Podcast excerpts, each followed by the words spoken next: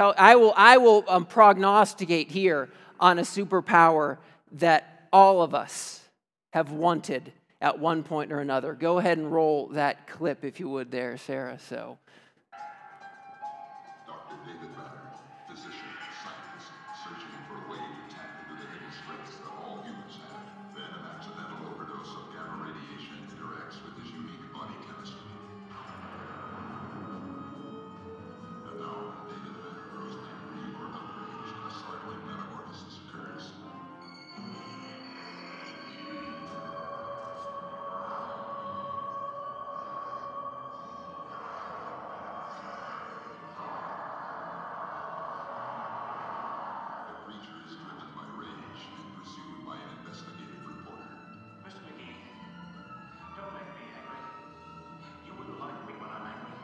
Okay, that's the clip. We had to hear that line. Who here grew up with that one? I, I, mean, oh my goodness. I remember one time I got grounded from TV for a week, and I made a deal with my parents. I could be grounded for two weeks if I could still watch The Incredible Hulk. That's how much I loved that movie. I mean, that, that show so much because all of us want, we would, we want that superpower. Like, like we get angry about something and we just want to be like, Hulk smash, because then we can say, like, oh, it wasn't me, it was the other guy, you know, the other girl, that beast that lives within. We want that superpower to just get angry and then just, oh, just go full on Hulk mode, turn over cars, reach across the counter, grab the cashier who messed up, or drag them, throw them. To, I, I mean, oh, if we but if we had that superpower, as we learn from the narrative of the Hulk, it becomes this curse. When we can't control our anger, this beast comes up from within, and the consequences are actually disastrous. And that's the thing about anger, right? We think, oh, if I was the Hulk, I could not be held accountable. I could blame the other guy, no problems. But no, there are consequences. We wreak havoc. We leave this path, this wake of destruction that can overwhelm our family, our children, our spouses, our coworkers, our classmates. We leave this path, this wake of destruction, and it consumes others, and it will even begin to consume ourselves. So, we are going to look into then this sin, this vice, this habit of anger. Oh, I, I, I I'm going to interject the story. By the way, I wrote this message on Thursday. And, and some of you might know if you don't, you're about to know. I, I ride my bike as often as I can as the weather permits to work. I love it. It's an awesome part of my day. I bike here, I bike home. So I rode my bike here on Thursday. I finished writing the sermon. I need to get going because I need to pick up my son for a lacrosse game. And I go out to my bike, and there's a flat tire. So check one on wanting to go Hulk. I mean, there, you know, so I was like, it's okay, George, you have a flat kit. So I fixed the flat on my bike and I go all the way down uh, Dad Clark Drive here and I get to the bottom and my spare has given out. I don't know if I got a little snake bite or just a bad tube, but I'm flat again. And now I'm at the bottom of the hill. It's at this point where there is that part of me that wants to grab my bike, you know, and like I was ready to throw it into, you know, the traffic. It's okay, George. The universe is not conspiring against you.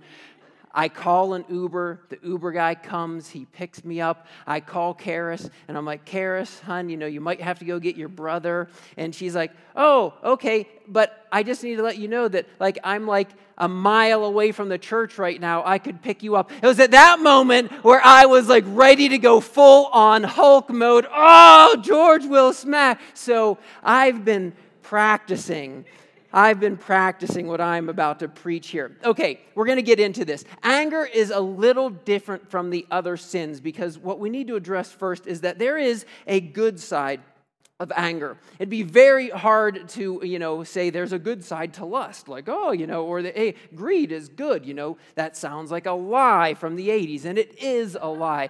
So, so, but there's a good side to anger.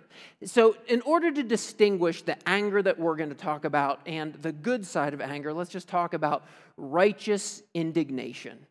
We can, we should, there is this thing called righteous indignation. And, and, and that is when we have this holy discontent with things that are wrong, with things that are unjust, with things that are evil that we see taking a toll on our lives, the lives of others, and in our world in general. We should feel a righteous indignation about certain things. We should hear about, you know, children, you know, dying simply because the unequal distribution of resources is a thing. We should have a righteous indignation against that. Uh, people, you know, kids dying of AIDS in foreign countries. Righteous indignation can kick in. Uh, you, you know, we see unjust policies that perpetuate oppression of certain peoples and other nations. We see wars being waged for no other reason except for the egos of, uh, of people that want to expand their territory. I mean, so we should feel a righteous indignation against things that we know grieve the heart of God. By, by the way, one of the most often repeated promises uh, given in Scripture, one of the characteristics we have, is that our God is actually what in regards to this righteous indignation when he sees the evil and the sin in the world? He is yet slow to anger and abounding in love. So, so, so, before you sort of get any misconceptions about God and how we should reply, uh, respond, you know, just, just, you know, put in, put in your Bible search engine how often do you hear that over and over? Our God is slow to anger and abounding in love. But when the time comes, we should allow righteous indignation to well up. It was righteous indignation and the prompting of God, of course, that caused Moses to go to Pharaoh and say, You are oppressing my people, you are enslaving them, you are killing them. This is wrong. Let my people go. It was righteous indignation that caused William Wilberforce to say, if by any means necessary in my lifetime, this will end. It was righteous indignation that caused Martin Luther King Jr. to say, racial discrimination, civil rights, you know, we are going to do this in my generation. Nelson Mandela looked at apartheid righteous indignation in our own generation now. Uh, Christine Caine seems to be leading this front against uh, the sex slave trade. Righteous indignation should well up for these things that break the heart of God. In fact, one author put it this way. This is anonymous. I would love to have known who he or she said this and get some more of their thoughts, but I love this. This person wrote, I would refuse I would refuse to follow a Messiah who did not overturn tables. Mm-hmm. We, we need a God who will not stand for injustice. So, this is referring to what is very often seen as the supporting narrative of anger when Jesus goes into the temple courts the synoptic gospels matthew uh, mark and luke they tell the story the, in the last week of jesus' life the week that we are coming up towards in our preparation for for Easter. And Jesus goes into the temple, which is to be a house of prayer, and he said it has become this den of robbers. There's these money changers there, and they are taking advantage of the pilgrims. They're taking advantage of the people who've come to offer their sacrifices, to give their gifts, to lift up their prayers, and to celebrate the Passover meal, and they're being oppressed. They're being taken advantage of. And Jesus is righteously angry at what he sees. And it says that he overturns the tables. Uh, John actually tells a story at the beginning of that. The, so apparently this happened twice, and it says that Jesus even made a whip uh, uh, on this. By, by the way, I, I, would not, you know, entertain the thought of I will be righteously, you know, indignant whenever they overcharge me at the store. You know, I just might not be your area to overturn tables, literally.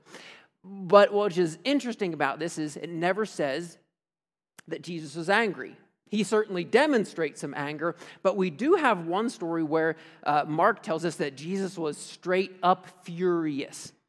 And it happens in Mark chapter 3 when Jesus goes to worship on the Sabbath at the temple, and there's a man there. It says that he has a withered hand. He has a problem with his hand, and his arm not, not, does not allow him to work for some reason.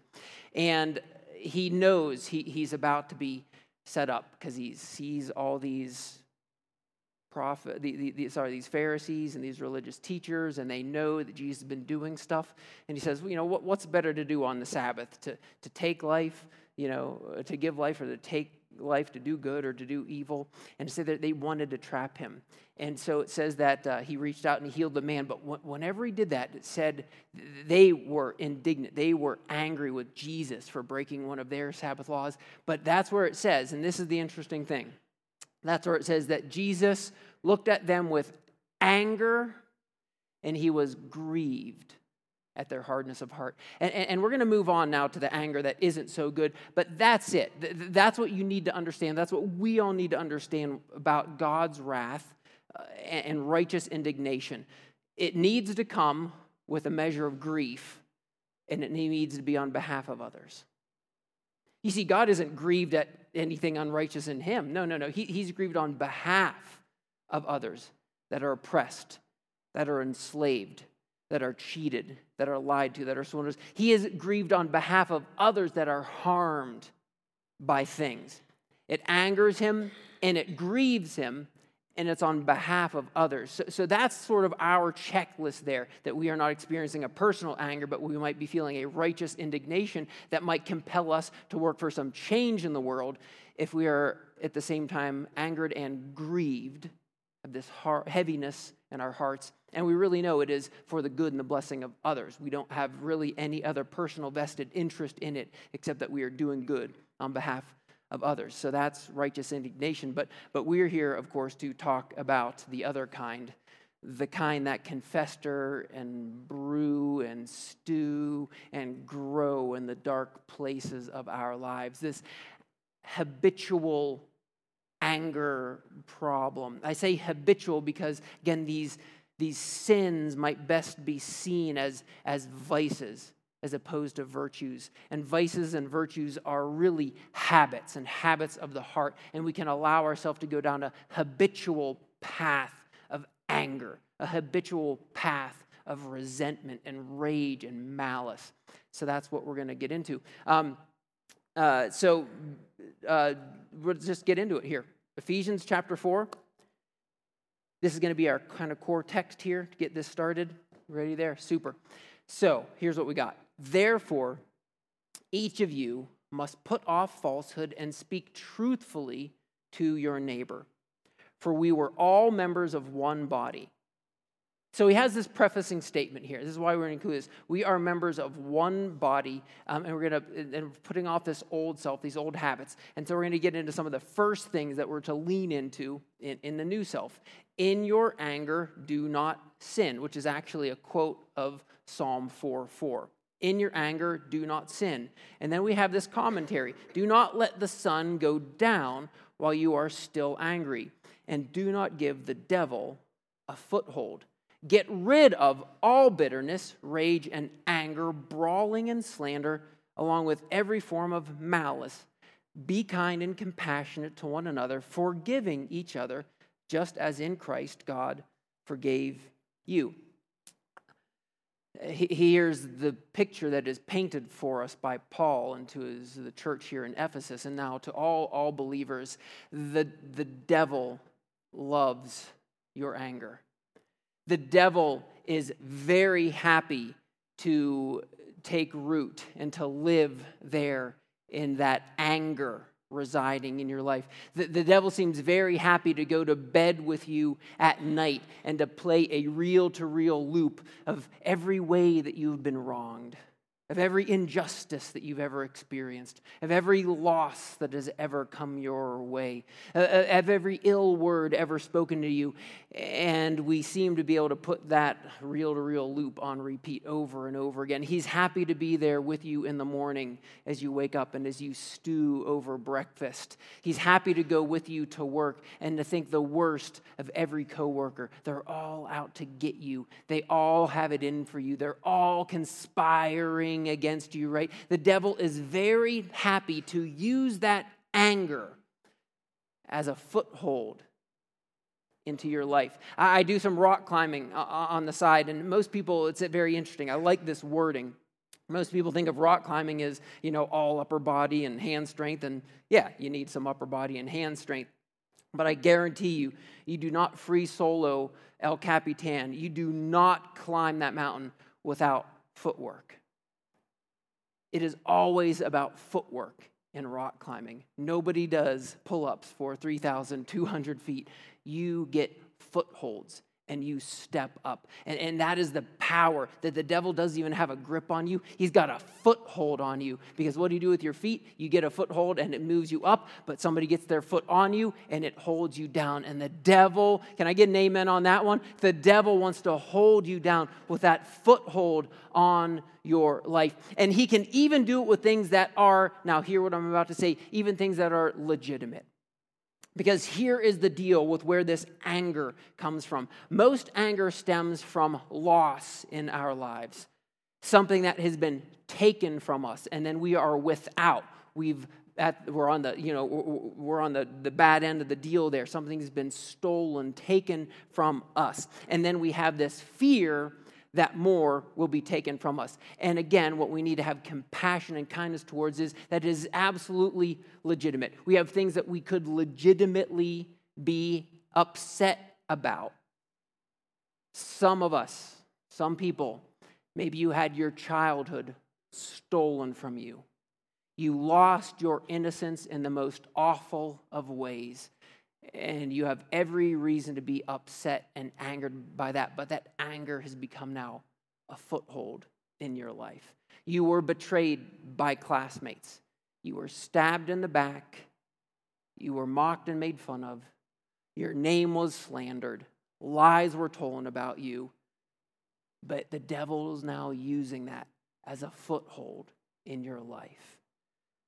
A loved one didn't keep their word a loved one turned their back. Somebody took advantage. And now the devil has a foothold. They cut you off in traffic. They weren't paying attention. Does it make them an awful person? The devil can still use that as a foothold. Simon Cowell doesn't think you have what it takes. The devil can use that. Is he still a thing, by the way, Simon Cowell? I don't know if he's on that anymore. The devil can use these things that were taken from us as a foothold. And they could be wrong. It's a lie, it's a theft. It was, uh, it was right up evil.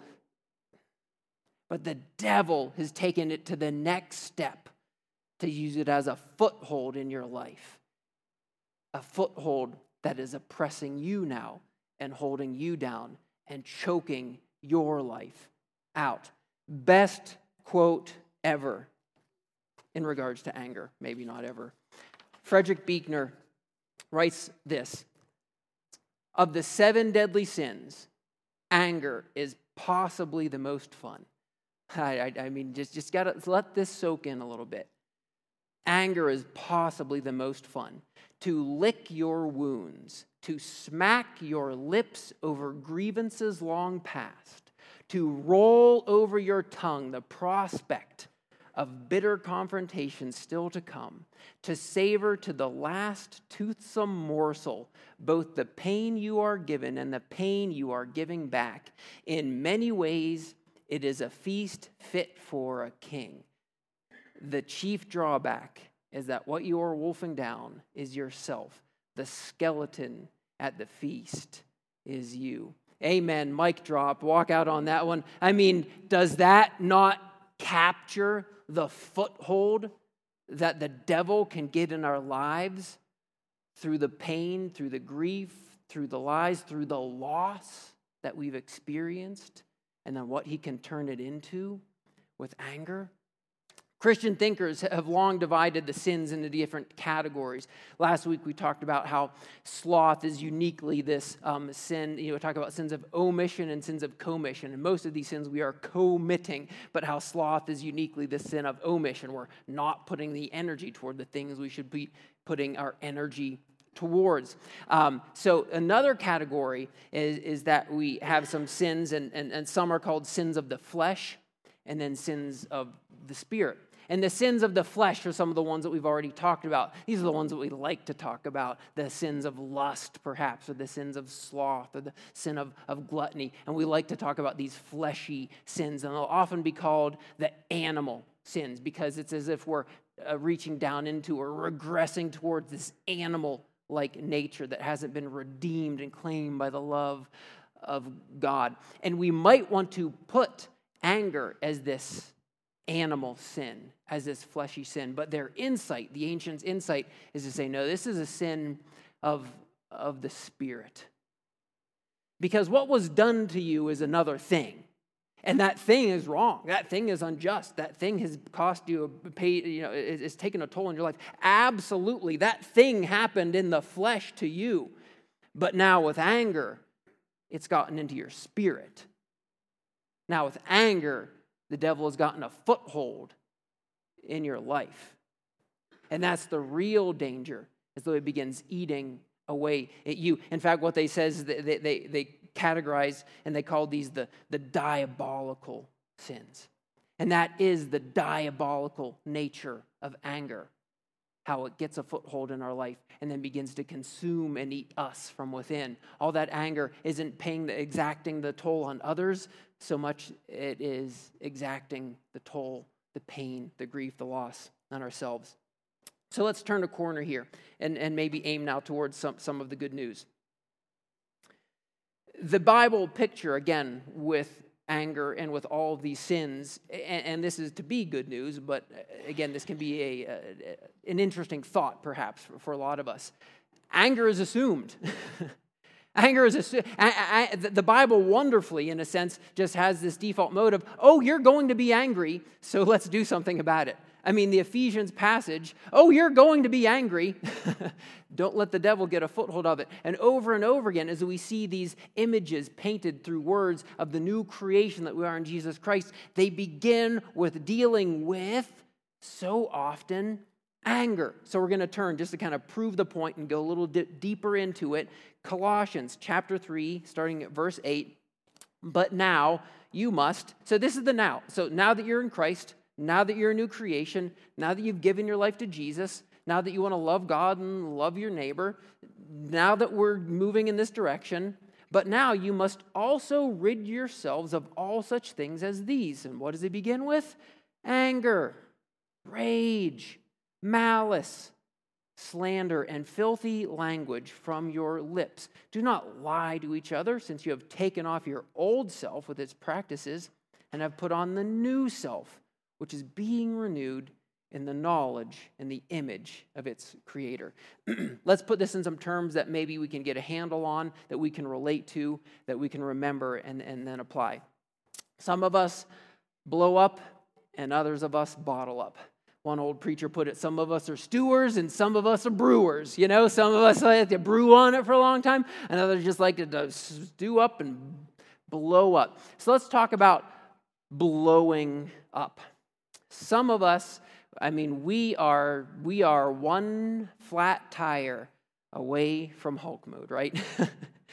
I, I, mean, some of us are just one wrong word away from just unleashing a verbal assault. And, and, and, it, and, it, happens. I mean it happens. I mean one person kind of wrote this kind of funny narrative of you know joe goes to work and he gets belittled by his boss. So joe comes home and he demeans his wife. And so and so his wife is upset. So so, so she snaps at the kids and then the kids have nowhere else to go. So they kick the dog. And so don't go to visit that house because you know the dog is going to bite you. I mean we have this way of just just blowing up down the line at the next next person. But at some point, if you're a if, if you're a blow up person and, and i don't feel i feel like we don't have to like i've actually talked to somebody who said they actually broke their hand once they were oh god god god love it i mean because i've hit some things but um, you know at some point we just have to ask what am i so angry about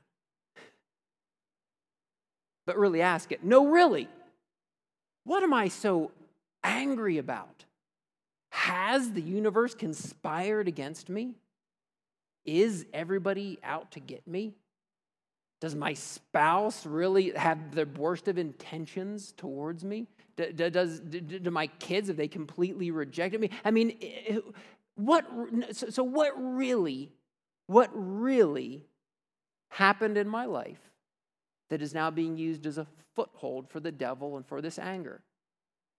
And you need to go into that. You, need to deal with that. You need to pray about that. You need to process that. Because again, it could be a very real loss. something unjust, something taken from you, something that we would say is a part of this sinful and fallen world. And that is manifesting itself in your blowing up behavior. Now, in regards to this, people are often given really bad advice if they see somebody that has this anger by the way maybe i'll just put it put it here in the blowing up thing no i'll, come back to that um, we're given really bad advice around anger because often we're told like you need an outlet right you need to you need to vent that anger you know you need to let it go if somebody is really struggling with lust we're like you know, you need an outlet for that. You really need to really get into porn. You know, you're like, like, oh man, you're lustful. Like, get into it then. Like, go get a hooker. I'm sorry, I'm being like crass here. You know, like, but we, that sounds outrageous, right?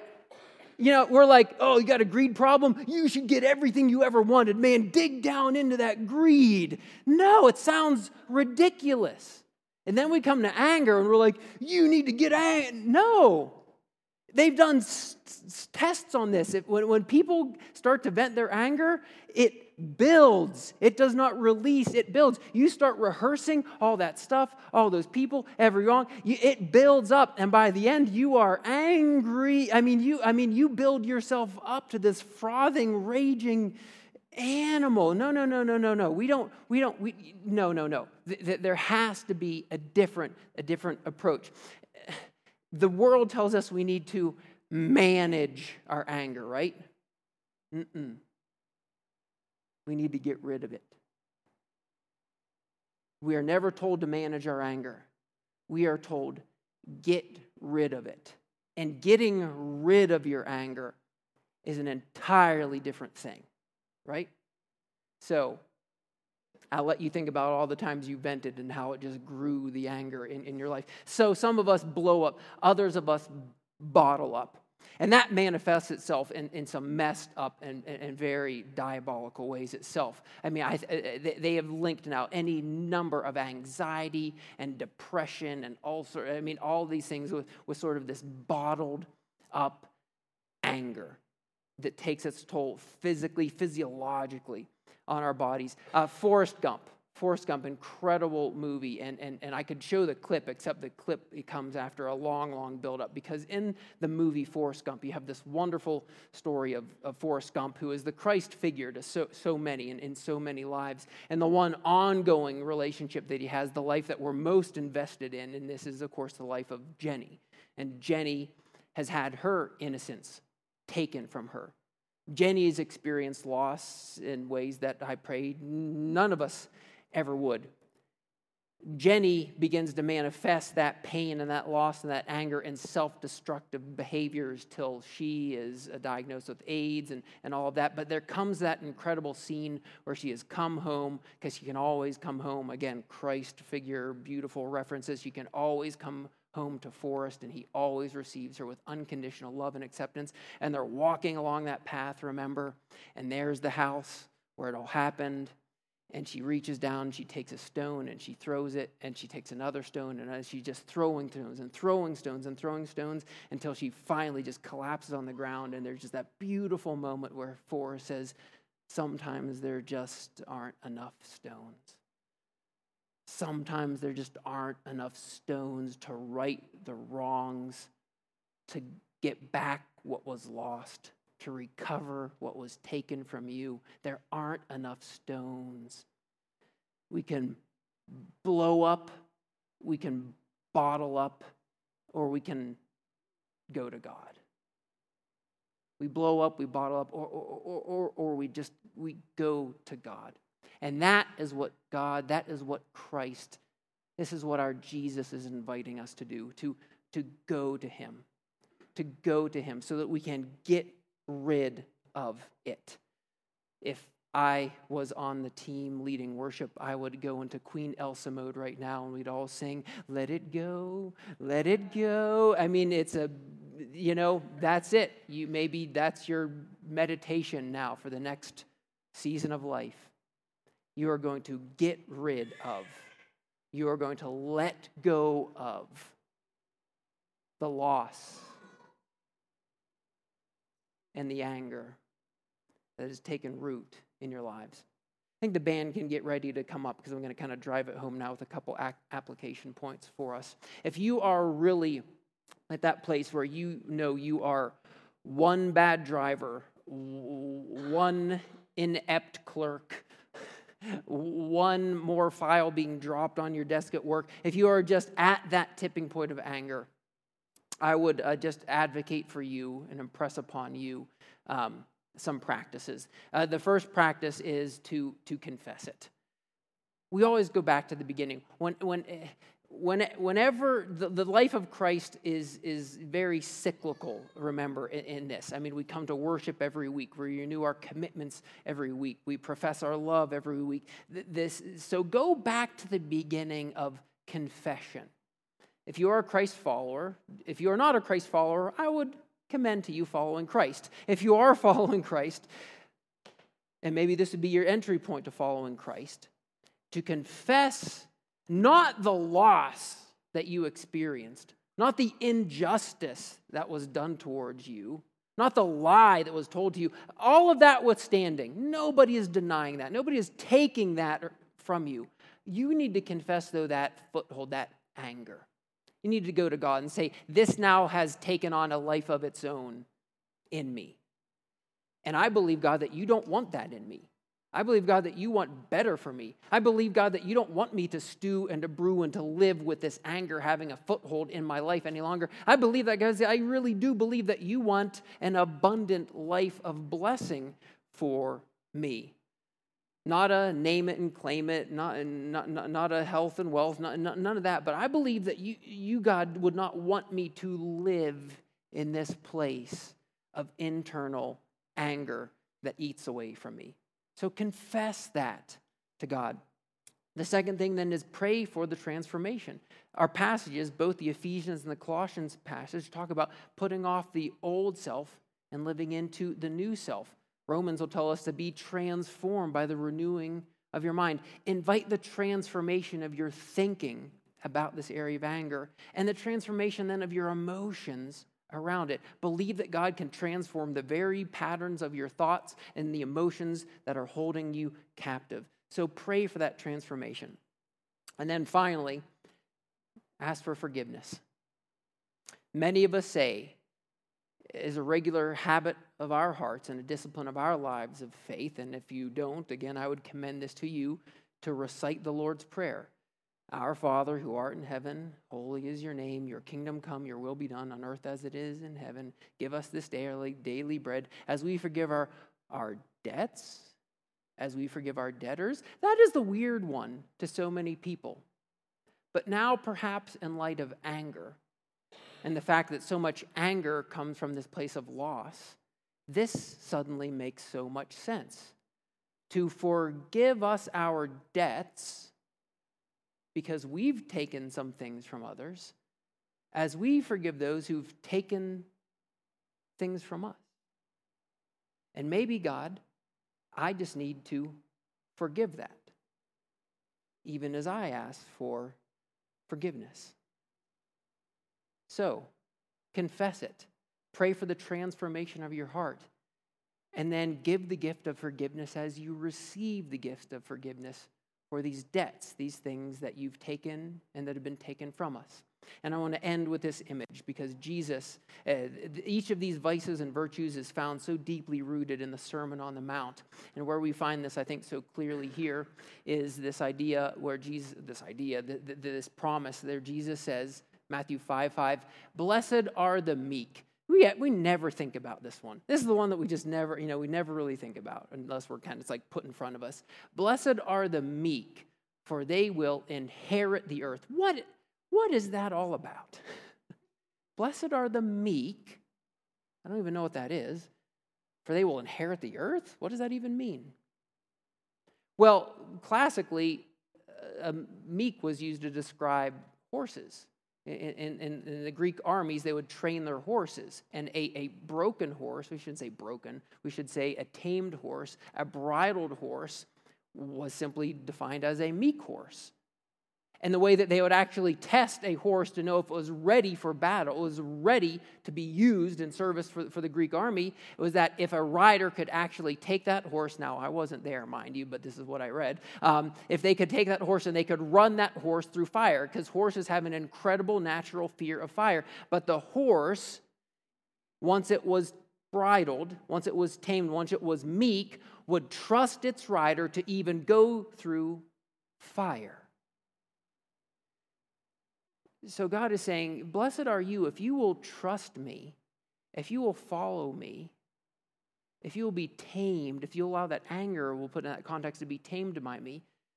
Blessed are the meek, because this meekness then is this strength, this power, this might that the horse has under control. Blessed are you if you follow me, if you trust me, in obedience to me and you will inherit the earth. It won't matter anymore what losses you've experienced in your life because with me, you will inherit the earth. You will inherit the very kingdom of God because there's no loss that we suffer this side of the kingdom and this side of heaven that will compare to the glorious riches that we have in store for us as the children of God. Amen nothing, no loss, no pain. As awful as it may be, and friends, I'm not taking away that it may be awful, but nothing compares to the glorious riches that we have in store for us if we will meekly follow Jesus. Amen? Let me pray for us, friends, and we're going to do a little bit of worship. Heavenly Father, for the man, for the woman, for the child who has experienced loss, I pray that you will meet them in that void, in that pain. I pray that they will know that you are there with them in that hard place. But Lord, I pray that you won't just be there with them, but you will take them and move them forward. They will take that anger and they'll be able to confess it to you. Confess that foothold, confess that anger now that has been living in their heart and their soul and their life for so long. I pray that you will begin this incredible work of transformation of their mind and their emotion as they're living into the new creation that we are in you, Jesus Christ. And that we will receive forgiveness for our debts as we offer forgiveness for things that have been taken, for pain that has been given, for lies, for deceptions, for injustice, for the things that have caused us this anger.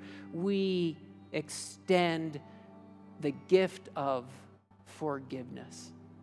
Forgive us our debts as we forgive our debtors. Lord, blessed are the meek. Blessed are those of us who get this power under control, who follow you. Bless us, Lord, so that we may inherit the glorious riches of your kingdom. We pray this in your name, Lord Jesus. Amen.